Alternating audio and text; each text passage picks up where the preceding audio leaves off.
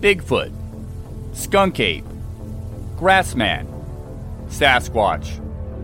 Just a few of the names given to the primate like creature said to roam the woods and remote areas of North America. Tales of this elusive being go back for hundreds of years. Is it mere myth and legend? Or is there truly something more tangible to this phenomena? Join us on this journey as we discuss the science behind the encounters, the research, and the evidence, keeping you updated on the latest findings, ideas, and hypotheses. Arrogance gets us nowhere, and closing one's eyes doesn't make things disappear, nor less real.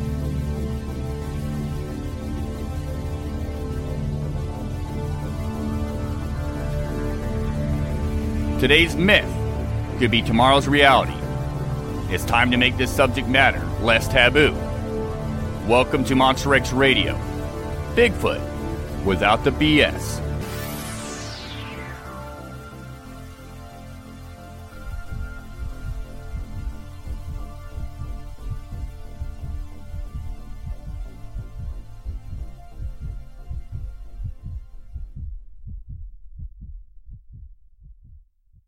Okay, everybody, welcome to a special edition of On the Shoulders of Giants, talking old timers with Thomas, and that would be the one, the only Thomas Steenburg.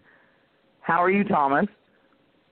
I'm not getting any younger, Julie, but today's your 20th show, and uh, I guess we're going to do Yeah. something special today. Yes, we are. I can't believe it's been almost two years now um, since we started this journey.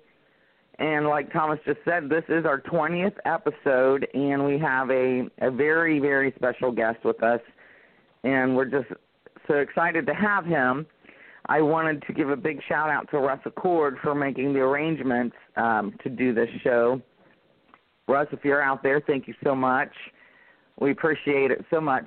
Um, and let me introduce to you guys somebody that um, I think is very dignified and, and graceful for giving us his time as well, and that is Bob Gimlin. Bob Gimlin is in the house. Yes, sir. How are you? Fine, thank you. Good. So, Thomas, you know Bob on a personal level. You guys are friends. Yes, Bob and I have been friends for quite a few years now, and Bob, I just want to let you know when Julie says talking old timers with Thomas, she's not really referring to your age, son. He only she only means that when she's referring to me. Well, no, no, no, no. She means it when she's referring to me, Thomas, because uh, I, I, I'm older than dirt, but I can remember every damn thing. Awesome. Now it's really nice to have two of the last remaining, um, what I like to call the Squatch Fathers, and that would be the group that everybody, you know, and, and when this all got started, uh, Thomas was there, Bob was there, so it's very exciting to have you two together on the show. So Thomas, I'm going to let you go ahead and, um, you know, go ahead and talk to to Bob and uh, throw out there some questions to them, and uh, we're, I'm just going to sit back and enjoy this. Roger that, Julie. Okay, Bob, my friend, I just wanted Yes, to sir. start off if you could uh, sort of uh, first uh, in all the years, and I've asked you this question once before, and I don't know if you remember it, but in all the years that have gone by and all you've gone through since that fateful day on October 20, 1967, is there ever a time when you regret saying those immortal words, Sure, Roger, I'll go to California with you? Many, many times, Thomas. Many times. I'm sure you have. I'm sure you have. Oh yeah. Yes, sir. Now, as I recall, you guys at the time got a sort of a message from John Green telling you that something had happened down in Northern California. And you, you, and I believe it was the late John Green who asked you to come down, you and Roger, that, to come down right away, or was it just Roger he asked, and Roger asked you to come along? Well, it was just Roger, and Roger asked me to take him down there. That's right. Everything was on your dime, wasn't it? Your money, your cars, your vehicles, your horses. Yes. yeah, it was exactly. That's exactly how it was. Uh, and uh, and you guys ended up going down there and spending about oh I'd say close to three weeks in the general area before that fateful morning. Is that correct? Yes, sir. That is very correct. And I was wondering, Bob, you could just sort of go through the scenario for our listeners here about that morning and your uh, who did what and how you guys started off that day. I know you've told this a million times because you've told it to me at least a hundred well, times. Well, yes. Yeah. But if you could just go yeah, through the so, scenario as to what happened when you woke up and found Roger washing himself in the creek. Well, yeah you know, I uh, I got up a little earlier than Roger, and uh, always did get up a little earlier than Roger, and uh, saddled my horse and rode off up the rode off up the creek bed there a ways, and uh, uh, I was gone for oh probably an hour, hour and a half. I don't know remember the exact amount of time, but it was a while because I rode quite a few miles. And uh, uh, when I come back, uh, Roger Roger uh, he had saddled his horse and went went the other way, and so uh, uh, he rode in and uh, I so we had some breakfast or whatever we had to eat. I think it was probably just bananas uh, because Roger was heavy on his bananas, and uh, mm-hmm. and what, whatever I had to eat was. Uh, well, I never did eat a whole lot anyway, so it didn't matter much.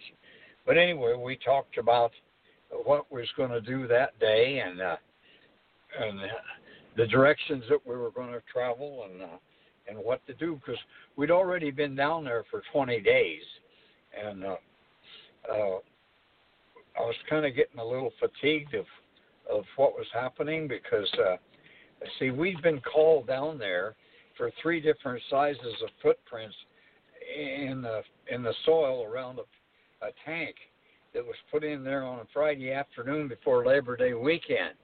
And uh, when they come back on a Tuesday, uh, there was big tracks all around this piece of equipment that they.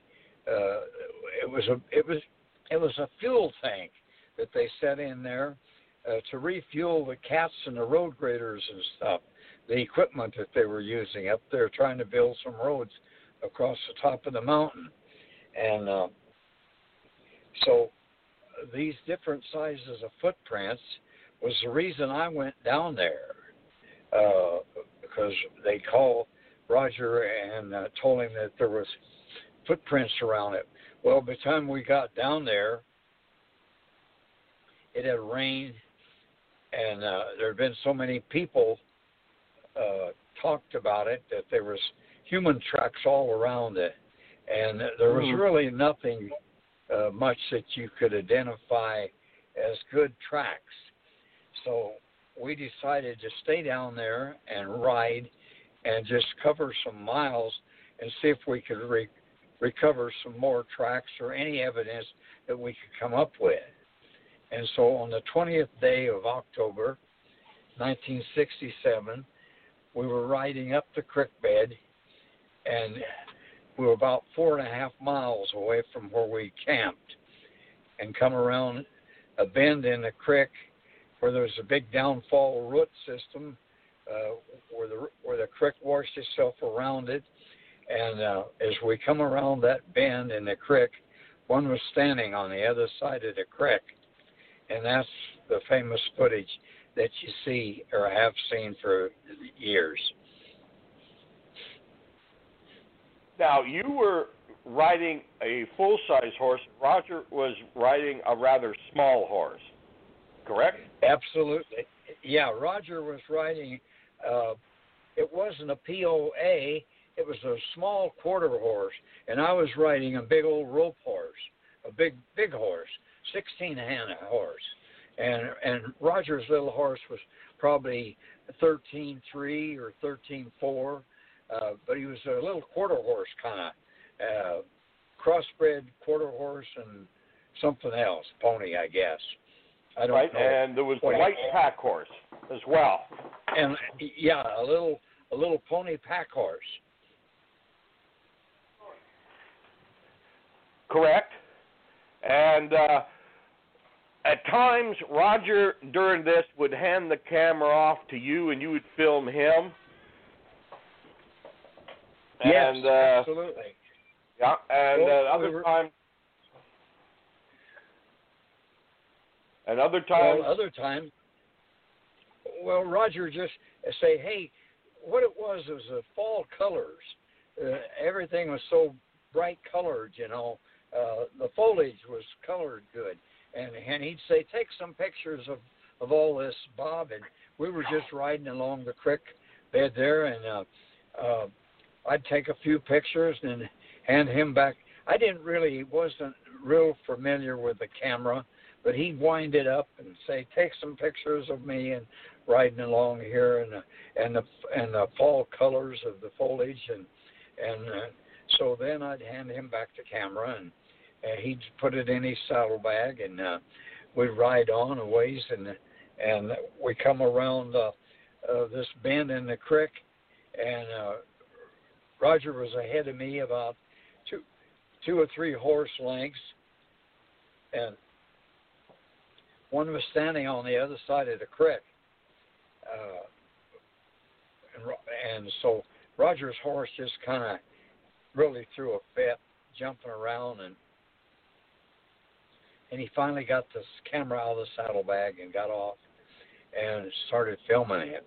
Uh, but uh, the horse I was riding acted up some, but I stayed on him and and held him, and he he was an old rope horse, so he was a little more uh, easier to handle uh, than Roger's horse. But Roger had already got off his horse by that time and was running across uh, uh, or with a film where he was filming, and uh, then he just followed it, and then he went a ways and and he realized he had to relocate to get a better picture, so he said, uh, "Hey Bob, uh, uh, right across the creek and well he didn't say right across the creek he just said cover me. Well we had rifles with us and uh uh i rode across the creek and stepped down off my horse and had a uh snap in the back of my belt with a with a lead rope went up to the halter and snapped that in and uh and I just stood there and watched the thing as it walked away and uh, Roger hollered at me and says, uh, I, I ran out of film, Bob. And I said, Oh my God. And I said, Well, I want to follow it. So I got back up on the horse, and uh, and he said, No, don't don't don't leave me here. He said, My horse is gone, and I'm out of film. Uh, so he said, Help me catch my horse up and get some more film in the camera, and then we'll follow it which way it went. I said, okay. So it took a little while to get that done, and uh, then we went up the same canyon that the that the creature went up, and about a mile or so up there, we uh, saw where there was a half of a wet footprint on a big flat rock, and then it went right on up through the cliffs, and uh, I knew that I could climb up through there pretty good couldn't take a horse up through there; it was way too steep. And so uh, Roger said, "Well, no, we got to get back and get some pictures of the foot, the foot uh, of the cast on the cast the footprints and stuff." And it's getting late in the afternoon. It was about two thirty or three o'clock. the time we were at this time, and so he said, uh, uh, "Let's go back and get that all done, and then we can uh, follow up on what happens after that." And so uh, we went back and and made some casts and did some filming of the track uh, way where I jumped off and uh, got up on a stump and jumped off with a cowboy boot heel and to see how deep the impression would be into the same soil as close to the track as I could. And with a cowboy boot on and riding heel, I couldn't go down. I couldn't make a deep impression as the footprint was. Now, when Roger yelled "Cover me," you drew your rifle, but you you did you aim at it or not? No, no, I never did raise the rifle up. In fact, I never did crank a, a shell into the chamber. I just okay. held it there in, in case in case it turned around and come after me. But it never did turn around. It just kept walking away. Okay. Now, and other times I've heard people repeat this story. You always know that little changes get made. I just want to hear from you. Did you actually dismount and remount, or were you, did you stay on the horse the whole time? No, I got off the horse. I got Mhm. off the horse because I knew if I had to shoot, I I couldn't shoot accurate on the horse. And you remounted after the creature had moved off to in order to follow it. Oh yeah, yeah, I wanted to follow it. And, Correct. And, and how far did Roger- you follow it before Roger called you back? Well, it wasn't very far. Uh, Mhm. w- well, uh, it wasn't very far at all because it, this thing kind of moved in a, a moon-shaped uh, area because because of the mountain on the other side. It it, it would have had to went up on the mountain and back down again. Roger that. So really, you uh, neither you or nor Roger actually left the film site after this happened. Oh, what was that again, Thomas? You guys, neither one of you actually left the film site after the creature uh, when this happened. You stayed there. Well, we stayed there until we fi- got through filming and and, and casting the tracks, and, Roger and that. then we. That's, what, that's what I was trying to clarify. You see, uh, other people repeating your story over the years tend to throw little details in that uh, are later on proven to be untrue. Mhm. Yeah, like there's uh, there's some I've heard it. Other people say you aimed at it. I, I've even heard one person say you took a shot at it. I even heard another person say you wanted to ride up. You went riding up the mountainside. And I've known you for so long, and I knew none of that was true. I just wanted you to clarify that for the listener. No, I never did raise the rifle to the shoulders. I Mhm. never did even crank a. I never did crank a bullet into the chamber uh, because I was just waiting to see what was going to happen, and it just kept walking away, and so there was no need to get serious about shooting or anything. Roger that. Now, uh, in the best of your memory, just describe the subject for our listeners. Like, what did you see with the naked eye? Well, uh, a big hairy covered creature. And what color was and it? I, it was dark brown, and I never realized that it was a female until actually I saw it, and and they said, well, it's got mammary glands. Well, uh, I never. It all happened so dramatically fast that I could see everything, and but I just figured that this big thing that big would have a chest on it and so uh, but you know when you're looking at something really fast and trying to cover everything and get everything for sight it's pretty hard to take an overall picture and say those are mammary glands Absolutely. This is sort of like a 60 second time frame that it's sort of like dominated your life ever since, hasn't it? Uh-huh. yeah absolutely thomas Mhm. Yes, absolutely. And so uh, I can remember the looks of the how it went and the, everything, but you know, uh, there's a certain amount of things that that just didn't register with me at the time. I understand that because you only have a few moments. See, I always thought you're the one that had the good look at it. Roger had to look through that horrible camera lens. yes, absolutely. That's why I always said, uh, I always maintained that I seen more than Roger did.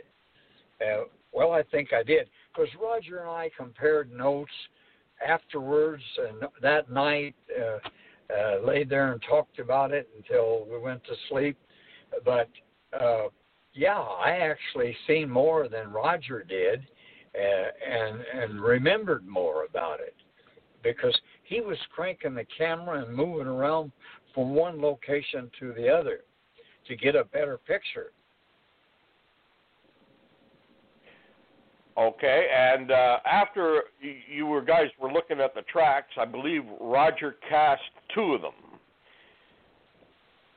Well, I can't I can't remember how many. Seems to me like he cast more than two, but maybe they didn't turn out as good. Uh, and he maybe only two of them turned out pretty good because yes, you know it was. It was always my understanding he cast two, and it was uh, the late uh, Bob Titmus who went down there nine days later and cast ten of them in a row because they were still there. Oh, most okay. weather damaged a bit. Yeah. Yeah, okay. I remember that Bob Titmus went down there and did some work. Mm-hmm. Now, by the we time were- all this came to an end, you actually went back out when it started to rain the next morning and covered them up, didn't you? Absolutely. When it started raining, I realized that I had to get back up there, and so I went and put the saddle on my horse and rode up there.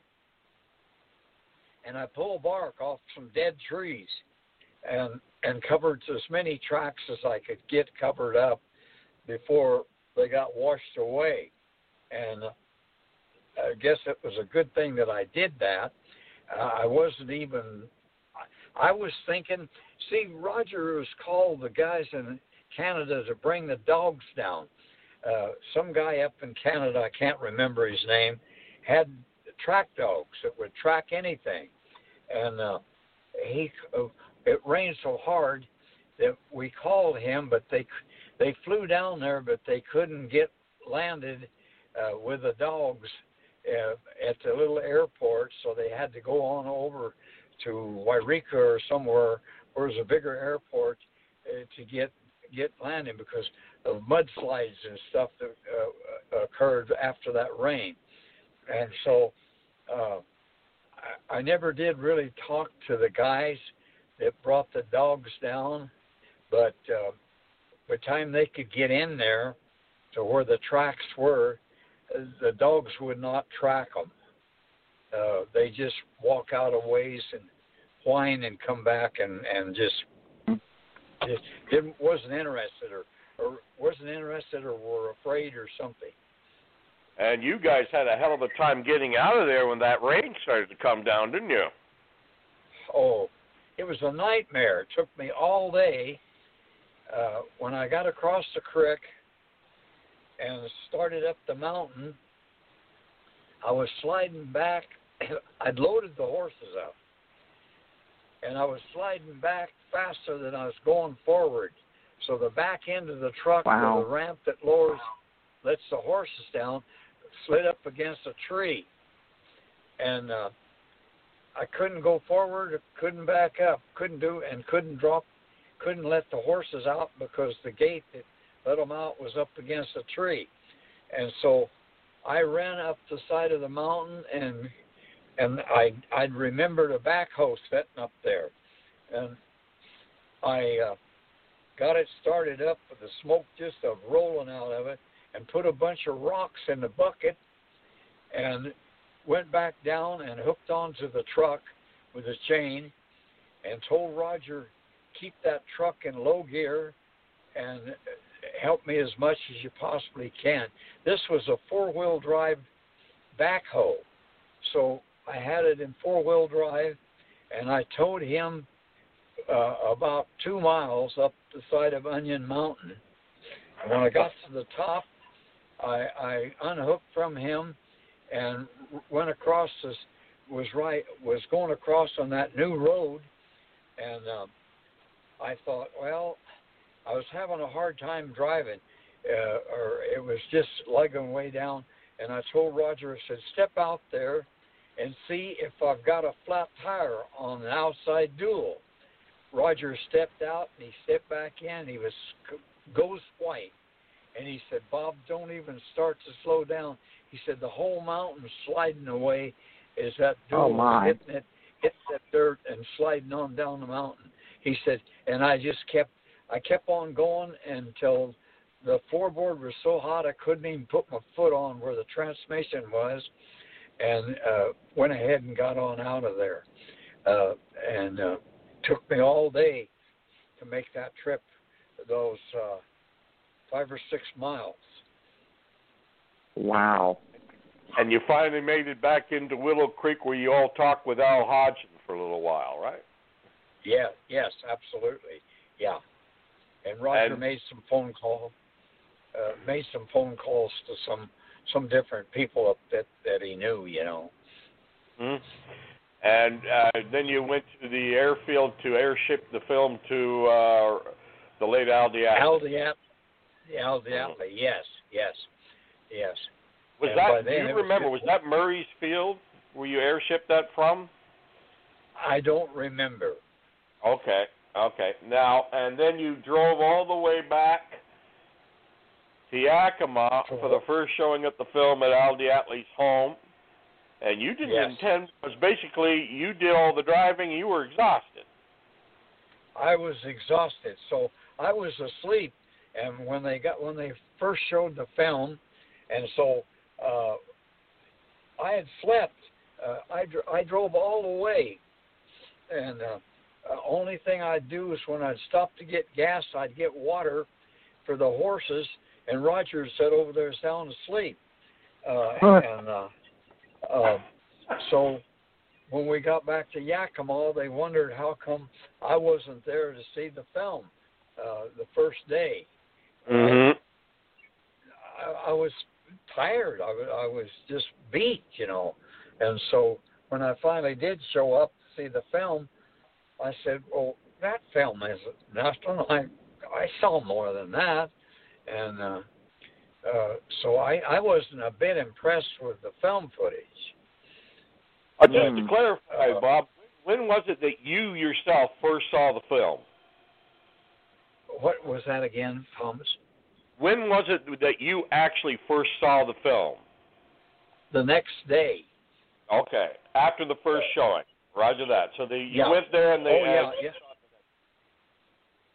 Well, yeah, John Green and Renee Dahinden had already got down there from Canada to see it before I saw it.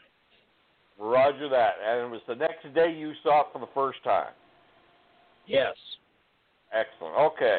And uh, just And to I point out was- to our listeners once again that it, this was all on your dime, your gas, your truck, your horses, your time. Yes, yes, Right. it was. It absolutely, it absolutely was. A- And and you know, I should not say this about Roger because he's gone now. But that little son of a gun, he said, "Well, if you're going to drive back to Yakima, Bobby said, "I'll spell you off." Well, he sat over there and went to sleep, and he didn't even wake up when I'd stop and get gas and water the horses. And so I thought, well, you little son of a gun, you know. But but I wanted to get back up. I wanted to get back to Yakima, and so I just went ahead and drove. But I was young then, you know, and I could I could take a lot of uh, punishment, and uh, Huh. God, now I, I'll never be able to do it now. yeah, I'm sure you you kind of chuckle about it now, but I'm sure you weren't chuckling at the time. No. No, sir.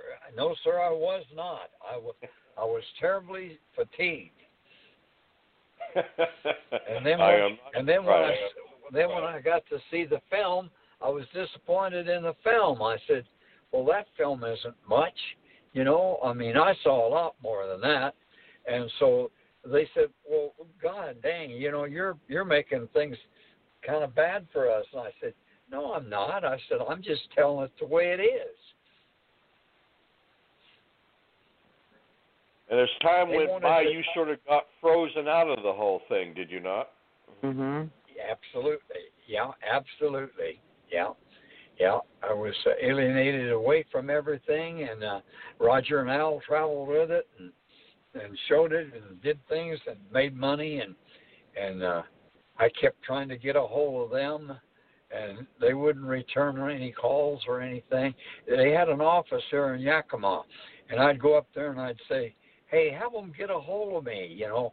Where they were traveling through the United States, uh, through somewhere in the uh, in the South or through the Midwest, showing the film and making big bucks off it. Well, Wow. I, I thought I was I was entitled to some of that money, but never did happen because uh, Al DeAtley was managing it, and uh, they actually had a guy down in Arkansas somewhere. I think it was Little Rock that they were showing the film, and they had a guy get up and say, "I'm Bob Gimlin." Uh, he was about my size and uh, looked somewhat like I did at that time, and uh, uh, and so a guy that I knew that I rode horses for was a timber faller from here in Yakima, and he was back. He had a widowmaker had hit him, and he was going down to back down into Arkansas to recover from that. And he went. He he seen that they were advertising that I would be there, so he wanted to see me and, and make sure you know and just talk to me. So he paid his money to go in and see the film, and the guy got up and said, "I'm Bob Gimlin." He said, "Hey, you're a goddamn liar." He said, "I know Bob Gimlin. You're not Bob Gimlin." And the security, they had the security throw him out. Wow. And he he called me That's and just- told me that. That's just mind-boggling. Do you, do you recall, Bob? Did you ever get a reason why Al DeAtley wanted you sort of frozen out of things? What again? Uh, say that again, Thomas. Do you uh, have any idea uh, uh, now that time's gone by why the late Al DeAtley wanted you frozen out of things? I assumed it was Well, mostly his doing. Well, yes, it was. Uh, uh, he, he didn't want to share any money with anybody, you know, and he didn't want he didn't want anybody to know about me as much as uh, because I tell the truth and and he tell a big lie about everything. Mm. Yes, indeed. Yeah, and um, boy, did they ever uh, go on for a long time. Was there not a period of time where uh, you kind of like just tried to distance yourself from the whole matter?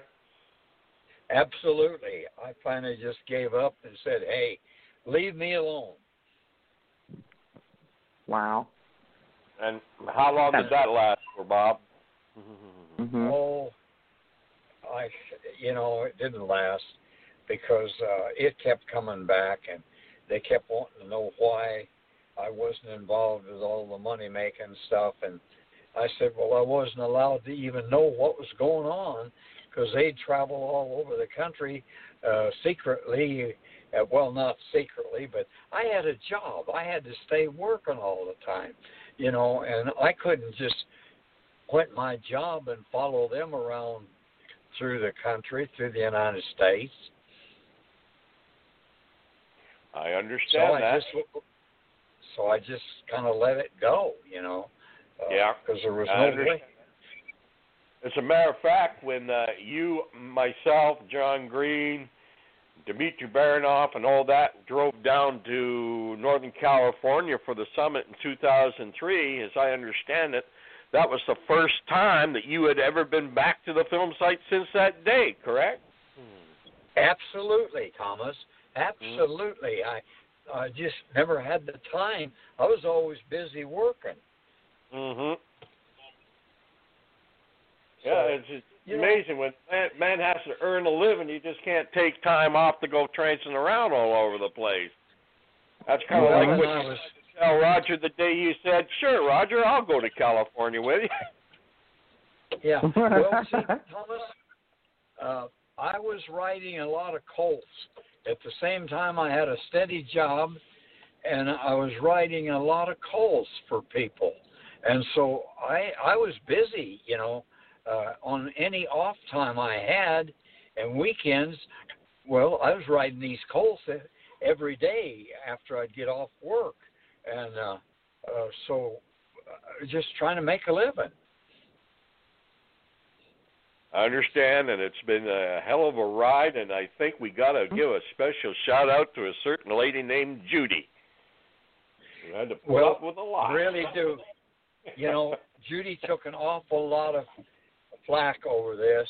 In fact, she used to come home and bawling, and they come. She was a teller at the Savings and Loan Institution, and she worked on the line. And they'd come in and they'd harass her at work. Well, not really harass her because, she, but you know, they'd make smart remarks about it, and. uh she'd come home and say, I wish you'd have never been involved. I said, Well, I wish I wouldn't have been too, but it's too late. But Mm. they they give me they different ones that give me a bad time and I just I just shrug it off and say, The heck with it, you know. Mhm. Wasn't quite that nice wasn't quite that nice about it. Mm. No, Julie, do you have any questions? Well, yeah, I mean that's the whole thing is just mind-boggling when you think about um Bob that you you're the one that spent the money, you know, took the time to take him there and all that and and then you got treated like that. That's that that's not very that's not very nice. Um Well, no, it wasn't very nice. But that was, uh, you know, Al DeAtley was telling Roger what to do and when to do it, how to do it, and he was interested in money and money only. I guess. Yeah, it definitely anyway. sounds like that. Um, Bob, I want to ask you before you actually turned that corner and saw that creature standing there, did you believe that they existed? No, sir, I did not. And and I the first thought I had in my mind, by golly, they do exist. Wow. You know, there was there was some thought about the expedition in '55 and '56 down there, which when uh, uh, uh, oh God, I lost track of them. So, when uh, Tom Slick put on the expedition, uh, the multi-millionaire Texas millionaire, and and died in his own plane, and and uh, Mhm. you know and i thought about that a lot and and thought well they were onto something because because uh, uh there was quite a bunch of those guys down there that tom slick had in that same area looking and reese uh, you know bob titmus and uh rene Dahinden and and uh, oh a number of guys that was on the payroll until Bob Slick died in his own plane. Tom Slick died in his own plane, and then the money quit, so they quit the expedition in '55 and '56.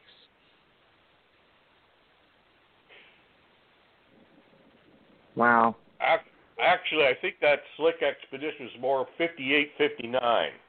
Yeah, Well, probably was, yeah, yeah. yeah, yeah, yeah. You know, Uh, it was nice. get- Yeah, yeah. that was a long time ago now. Uh, it seems like yesterday, but it was a long time ago now. yeah, yeah, it does, Thomas. Yeah. It sure enough does.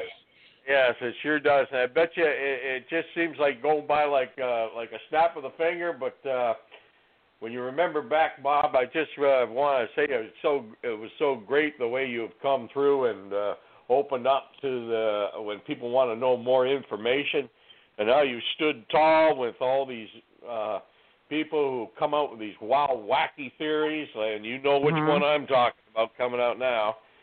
Yeah, oh and, uh, boy, do I ever! Yeah. Yeah, and uh, Yeah. uh, you maintained it, my friend, with dignity, and uh, that's all I have to say to you. I appreciate it. Well, Absolutely. thank you very much, Thomas. Thank you much, because uh, uh, you and I have known each other for a long time, Thomas, and we've had a good friendship. So uh, uh, I appreciate your talking to me about this thing. And uh, this guy, I won't mention his name. He's still bringing up uh, that I that I shot and killed a bunch of them down there. And this guy's a real nut. Uh, you know who I'm talking about. I won't mention Mhm. his name. Uh, he'll he'll say anything to get a little notoriety, and uh, Wow. and I I don't know why he hangs on to the fact that I shot and killed him, and uh, and and because because I mentioned the backhoe way up on the mountain to pull the truck, he thinks that it was able to to get a backhoe down in there and bury them all. And, Oh, and for there's never been. I know it. it. It's so bizarre that it's it, it, it just makes me sick to hear him talk about it. But uh, anyway, the guy's a Looney Tunes. Yeah. Definitely And agree with that. unfortunately, he's not the only one. There are other people we won't mention that are pushing it. Yeah. Mhm. Absolutely, Thomas. Well, that I'll tell you what that your story is very intriguing, especially when uh, you hear it directly from you. Now, back in 2015, I was at the Ohio Bigfoot Conference where you were at, and um, you told your story, but you put in some details today that I've never heard you talk about. Um, so that was very informative for me and especially about the backhoe situation. And you know, some people may be under the false impression that you know you guys just kind of was roaming around and just happened to bump into this Bigfoot and you know filmed it and then left the film site and it took you maybe an hour to ride out of there and, and it- it's just there's so much to Oh, the the background of all this and um Oh, it's just amazing. My goodness.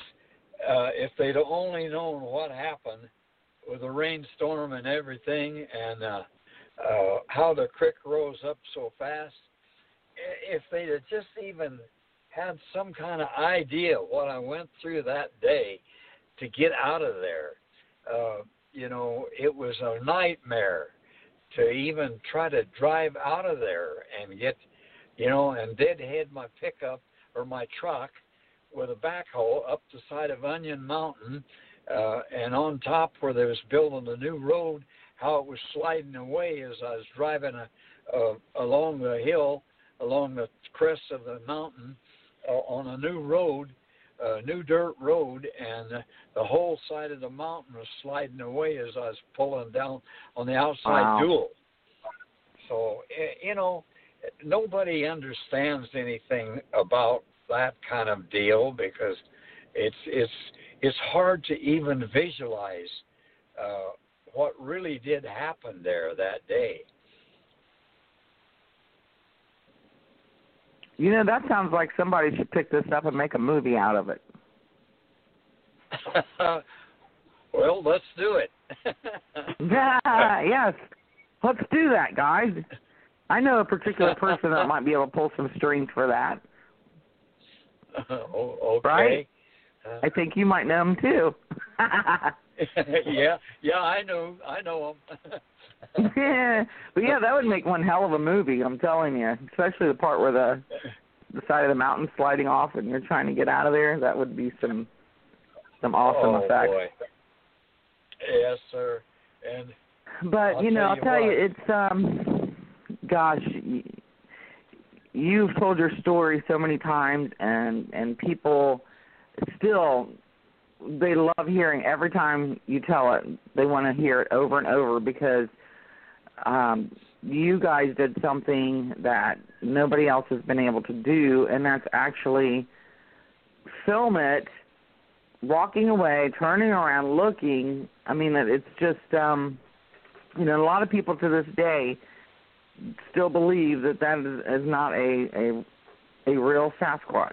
And what do you say to the people that are are naysayers on that? Well, I'd say you have to be there, see it to believe it, all of it, and you can believe mm-hmm. part of it, but but you can't visualize what went on uh, between the camera, Roger, and me at the time that we first saw it. Uh, it it's there's no way that that person could even understand the feeling and what really happened there that day. Mm, amazing.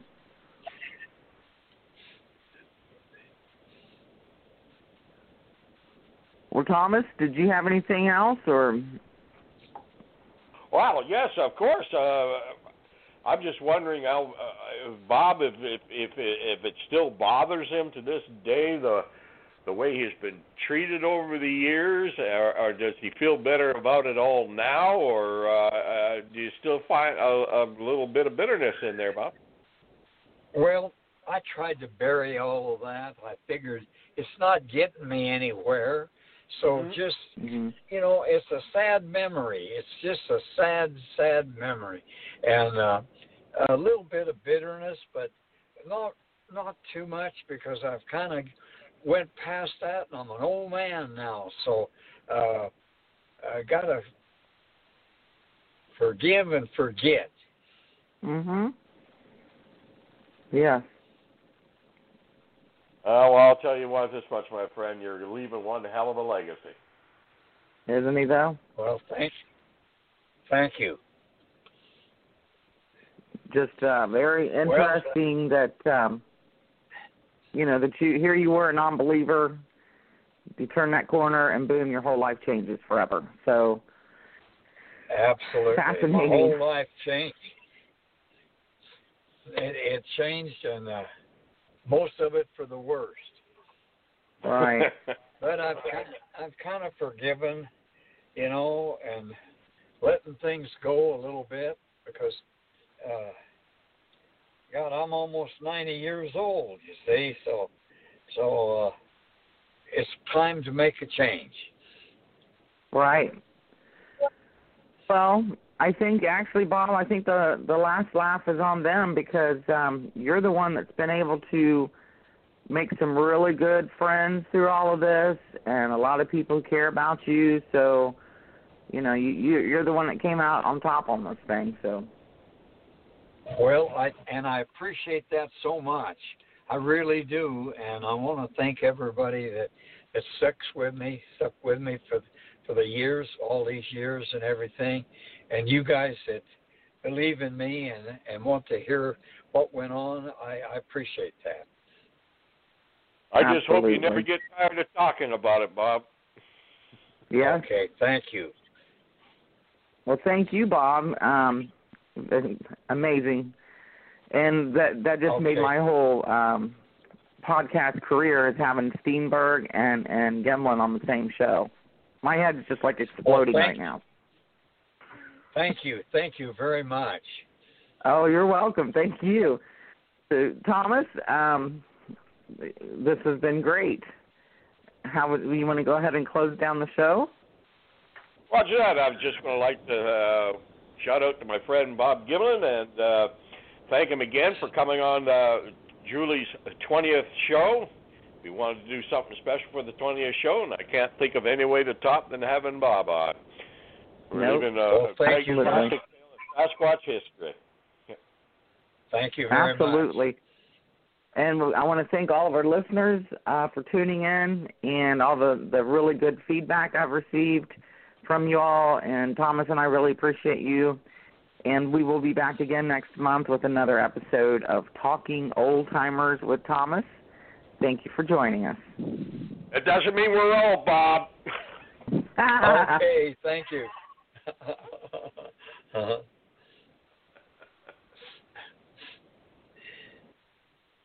With Lucky Land slots, you can get lucky just about anywhere. Dearly beloved, we are gathered here today to. Has anyone seen the bride and groom?